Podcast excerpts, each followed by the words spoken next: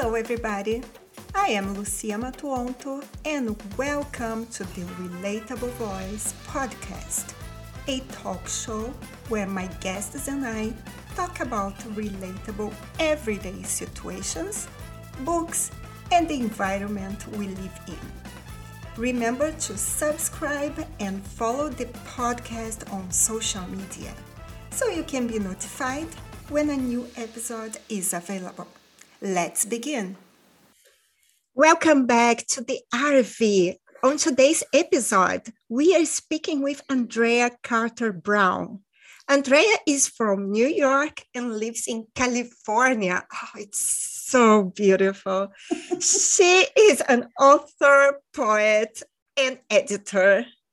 Her latest book is September 12th. It's a full-length poetry collection for the 20th anniversary of 9-11. So my dear Andrea, welcome to the Relatable Voice.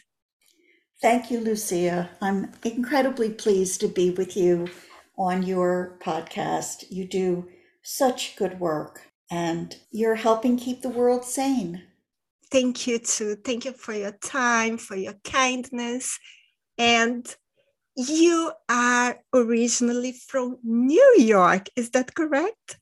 Yes, I have to correct that a little bit. I was born in New Jersey, but I grew up within about 15 miles of New York City. And like most people, I couldn't wait to get to New York City. And I did as soon as I went to college. So, and that I lived my whole life really in New York City. I mean, I traveled a lot, and uh, sometimes I was away for months, or once I was away for a year, but I always came back to Manhattan, where I lived. And um, I only live in California because after 9 11, after working hard to try to resume our lives that we loved, we learned, we discovered that it was going to be impossible, that New York had changed, we had changed. Uh, of course, the neighborhood had been completely changed, and and the world has changed. And after three years, we looked at each other one morning and we said, Is this working for you? This is me and my husband. And he said that to me, and I looked at him and I said, Nope. And we packed up all our belongings and we moved to Southern California, partly because we could both work here, partly because we love it. Mm-hmm partly because it was about as far as you could get away from New York City and as different a place as it is from New York City. So, and here we've been since late 2004, and we have built a new life here. Mm-hmm. Um, I will always feel like a New Yorker. I think anybody who lives in New York for a period of time leaves part of themselves there and um, the move was very hard for my husband, who was actually born in New York City. Did not live his whole life there, but lived his whole adult life there.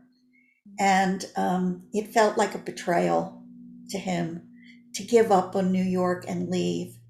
But for physical health reasons and uh, mental health reasons, we knew that we could not stay there and have a reasonable life. So we chose life.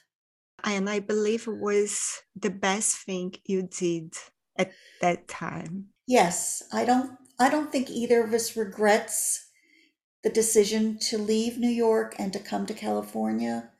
But a big change in your life, it takes some getting used to. I was 50. I'm giving myself away when we came out here.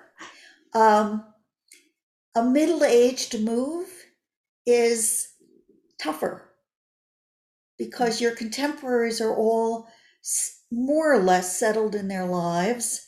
There's less room for you in their lives. You don't have children to connect you to other people which is a mm-hmm. sort of automatic social network. You know, I had lived in the Northeast, New Jersey, New York, the greens of the Northeast were my greens. Well, Mhm. there's lots of greens in California, but they are not the same greens. exactly.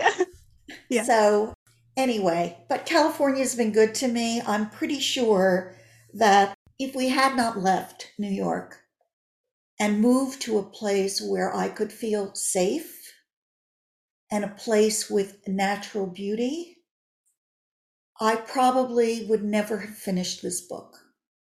Mhm. Who's to say? Obviously, I worked on it for almost 20 years before it was published. Okay. um, which everybody who knew me thought I was just crazy. And I did other books during this time. I published two other poetry collections, basically having nothing to do with 9 11. I worked, I taught poetry, I worked as an editor. I did the usual grab bag of things that many writers do Mhm. because I didn't want to be fixed in an academic position that was not right for me. But to write September 12th as I wanted it to be required me to be in that world again. And to go there was very difficult, as you can imagine. I can. Um. I guess your readers probably, your, your listeners probably don't know that I lived in an apartment a block from the World Trade Centers, a block as the crow flies. I was in my apartment that morning, getting ready to go to work.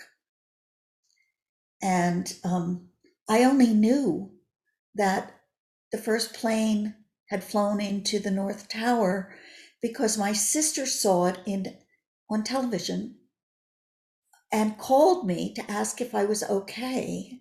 She saw it on Good Morning America of all things. Almost contemporary with the, you know, the Uh-huh. the moment it happened. And she called me at about nine o'clock. And I had no idea. I said, I am fine.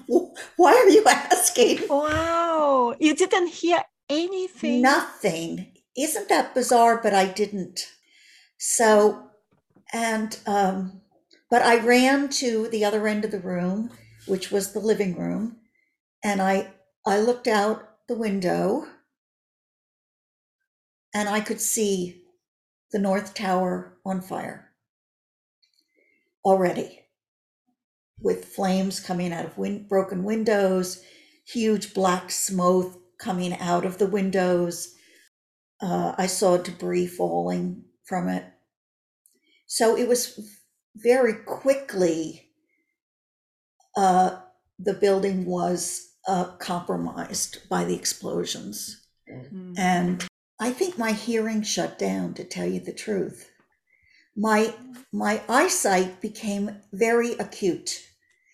For example, I could see people at windows who then jumped.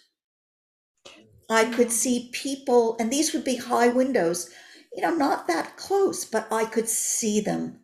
I could see, I remember I saw a a man in a, a you know in an office you know these were all office spaces taking his desk chair you know with wheels on it and Mhm. arms lifting it up those things are not light and throwing it at the window to break because of course the the glass was tempered to withstand the pressures of the height of the building and the weather and all that stuff so I saw him repeatedly hurl this chair at this glass, which would not break. But somewhere inside of me, I thought, well, he would rather flee what was behind him, which must have been the fire and the internal explosions. And, you know, the, the decision that people made, I don't, I, I don't usually talk about this actually. But the decision that people made that they would rather jump to their deaths because it was certain death than stay in the building and die however that would happen Mm. was I have to say I think they were very brave. Uh, I don't think jumping to your death was an easy death either. I saw the most poignant image of this brief brief window that I was looking up at these windows before I fled. I saw at a blown out window, I saw two young women um, crawl onto the ledge, you know, the windowsill, Mhm. let their legs hang out over the outside of the building. So they were sitting there like you would sit on a park bench, shoulder to shoulder, because the alcove where the window was was narrow, shoulder to shoulder. They looked at each other. They held hands. They took each other's hand and they jumped together. Wow. So when I say that it took traveling across the country to a yard with a with orange trees, which are now laden with mm-hmm. oranges, to feel whole enough to bear witness to this. I, I haven't been to the memorial. No. No. I I probably will eventually. I've heard various things about it. But I think memorials are for people who weren't as close as I was or people like me.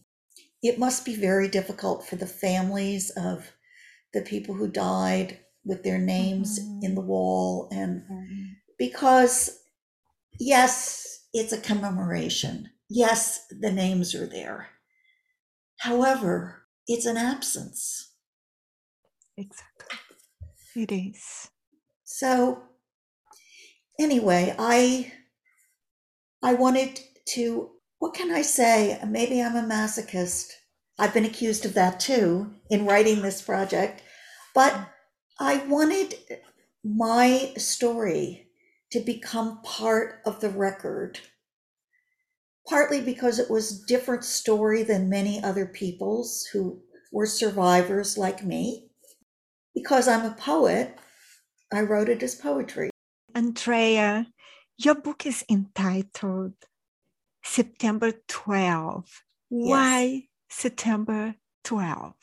I did not want the book to be limited in its subject to 9 11. I wanted it to be focused more on 9 11, certainly the record of what I experienced that day. But that happens in the first third of the book. And the rest of the book looks forward Okay. and it takes me through After. Hmm? after what yeah what i call the aftermath but the short-term aftermath for example there's a sequence of poems which is the night of september 11th september 12th september 13th september 14th the 15th is the first day that we were allowed back into our apartment to get passports and medications and we were accompanied by a soldier wearing a an automatic weapon. Wow, I didn't know about it. Yeah, if you live there and and if the people some people who had pets left their pets there. So they were allowed to go back and get their pets, of course, but they already knew how long it would be before those res- residential units within about a mile in every direction would be accessible and it was six months before we moved back. So the but that morning, that the fifteenth of September when we went back, uh, we had to walk there because there was no, there were no vehicles, there was no public transportation. Um, we walked there with backpacks, and uh, we took what we could stuff in our backpacks. We were allowed ten minutes in the apartment and I mean, our apartment was only had dust in it. Well, that dust, I write about that dust because that dust is not just simply dust. No. But other apartments nearby had building parts. They found parts of the jets in apartments. So it could have been a lot worse. But I looked at the apartment, which was, it looked like the ruins of after a volcano. You know, the, the, the, the table where I was reading the newspaper and drinking my coffee when my sister called that morning was still there. The, the mug of coffee was half full. Of course, it had a big mold on it. The paper was open with dust all over it. I looked at that apartment and I can say this now, but even at the time I said, I don't want to live here anymore. But nonetheless, we tried, which is what a lot of people do. You know, you, it takes a, when you when your life is pulled out from under you, or you have to flee it to save your life, as the all those hundreds of thousands of people are doing in Ukraine now. You leave everything behind. I mean, you take what you think is essential, but even those decisions seem a little strange in retrospect.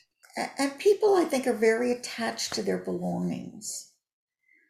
Or, and this is something that Janelle talked about in the last podcast Yeah. about how we we attach a great deal of importance to certain belongings and the idea that we could lose them which you can seems unthinkable.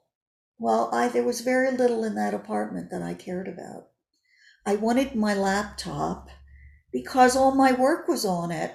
So of course i thought i didn't know if it would work because of the dust. I didn't know if, and of course, back in those days, I wasn't very good about backing up. So I lived for, you know, that interim time thinking that the writing that I had done for over 20 years could be gone. And, you know, how do you go on with your life? How do you make a new life? Yeah. And you know, I'm so happy that you made it safe because that dust is very toxic and many people had developed diseases. Well, I'm one of them, but I'm alive. So I did develop cancer, which is one of the diseases because there's, you know, microscopic heavy metals from all of the computer machinery and everything that just melted down there. But I have very bad asthma. And it's specifically related to my exposure to the dust. Now, compared to other people, my dust exposure was minor, really. Yeah. So I can only, well, I was there that morning. I was within the cloud when the first building came down. I wasn't immediately close, but, and I was exposed to it when we went back that Mhm. first time. We had to skirt ground zero with, and the fires were still burning and there was dust all over everything. So I was exposed with it then. And then I had to go back to the apartment occasionally. There was a federal government agency called FEMA, which had to, um, in order for us to get grant money, they had to inspect the apartment. The Red Cross was there. The building was required to clean the space. Well, in typical landlord fashion, they didn't do a very good job. So then we had to pay our own uh, air inspectors to see what was. So that went on for months. I was so sick within a month with the chest stuff, that I was not allowed to go there. So then my husband started going. And it's no secret, he got sick too. Yeah. So, Ohio, ready for some quick mental health facts? Let's go. Nearly 2 million Ohioans live with a mental health condition. In the U.S., more than 50% of people will be diagnosed with a mental illness in their lifetime. Depression is a leading cause of disability worldwide. So, why are some of us still stigmatizing people living with a mental health condition when we know all of this? Let's listen to the facts and beat the stigma. Ohio, challenge what you know about mental health at beatthestigma.org.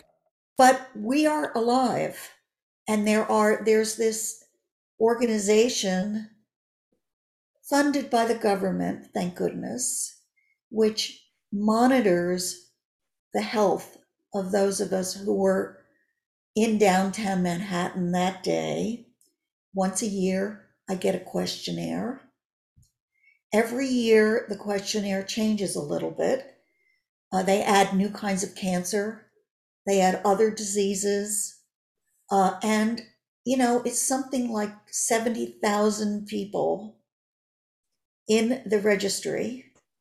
And I suspect a lot of other people just didn't even bother.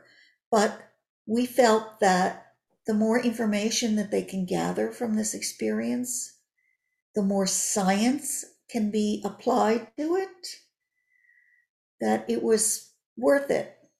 Every mm-hmm. year when the questionnaires come in, my husband fills his out the day it comes in. My mine sits on my computer and they send me reminder after reminder after reminder. And I still have to sort of get the courage up to ask, to answer these multiple choice questions.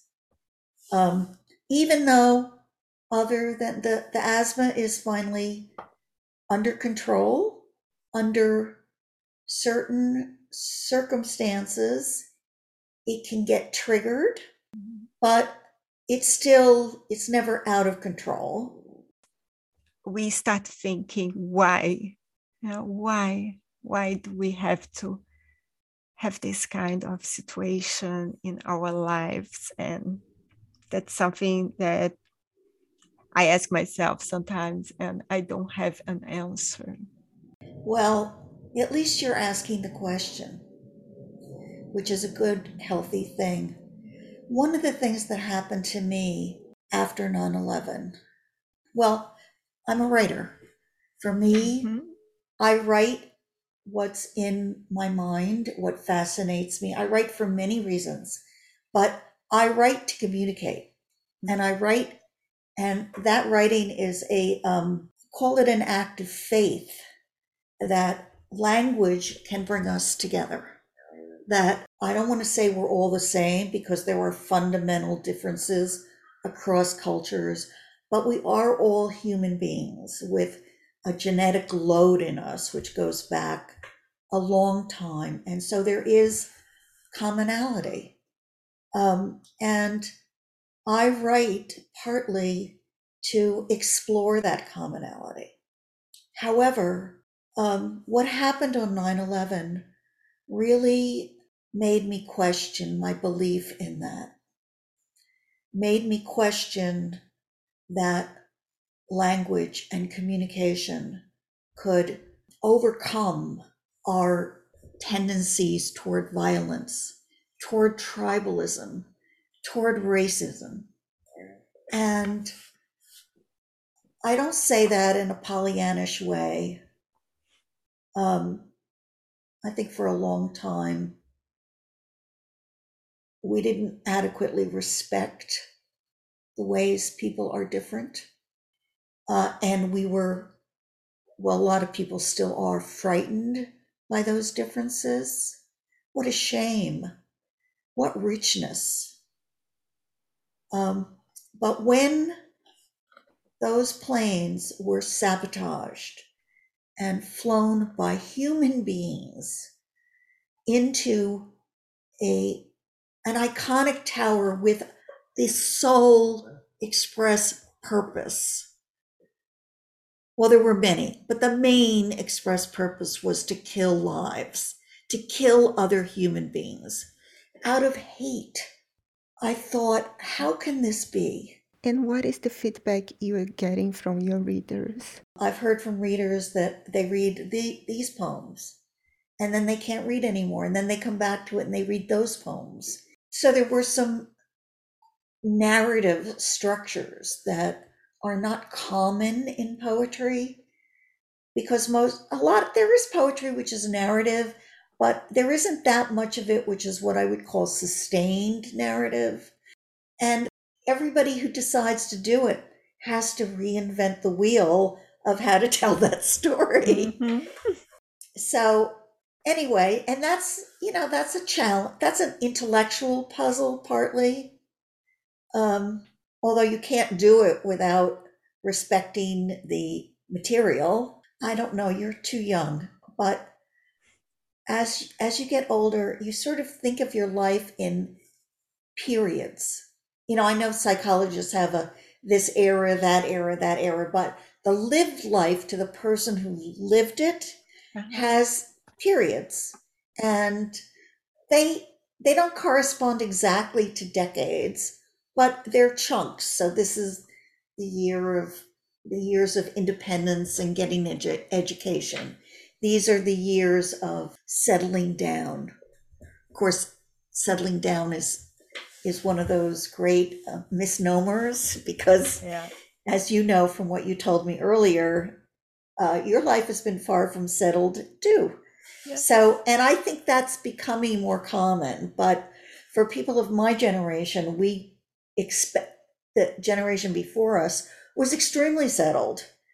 My father did what he did his whole life. Mm-hmm. He didn't it didn't occur to him to change careers.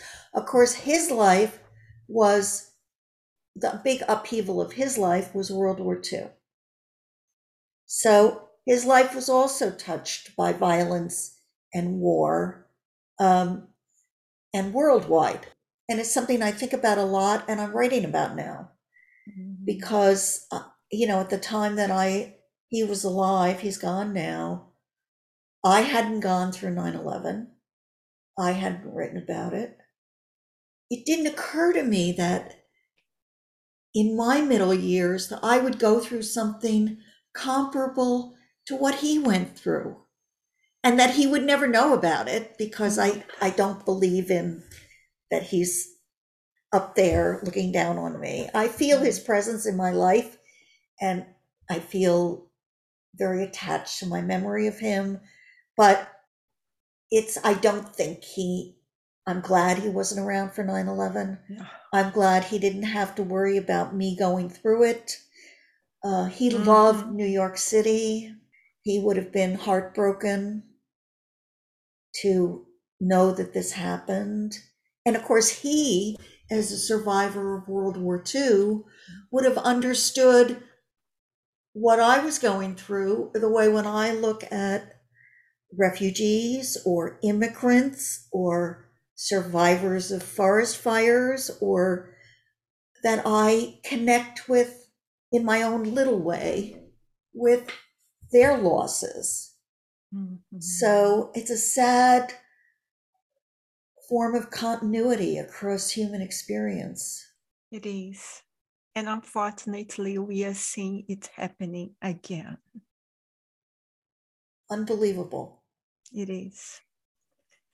So I, I'm heartened by the degree to which Europe in particular, but all over the world, people are saying and demonstrating for stability, for peace, for not rupturing a world in which we can focus on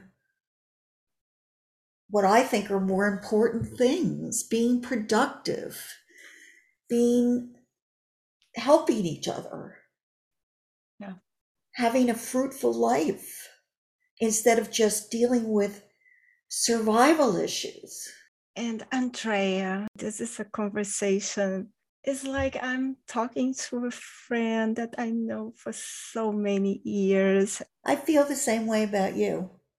Thank You've certainly allowed me to go on and on and to say things that I don't normally say.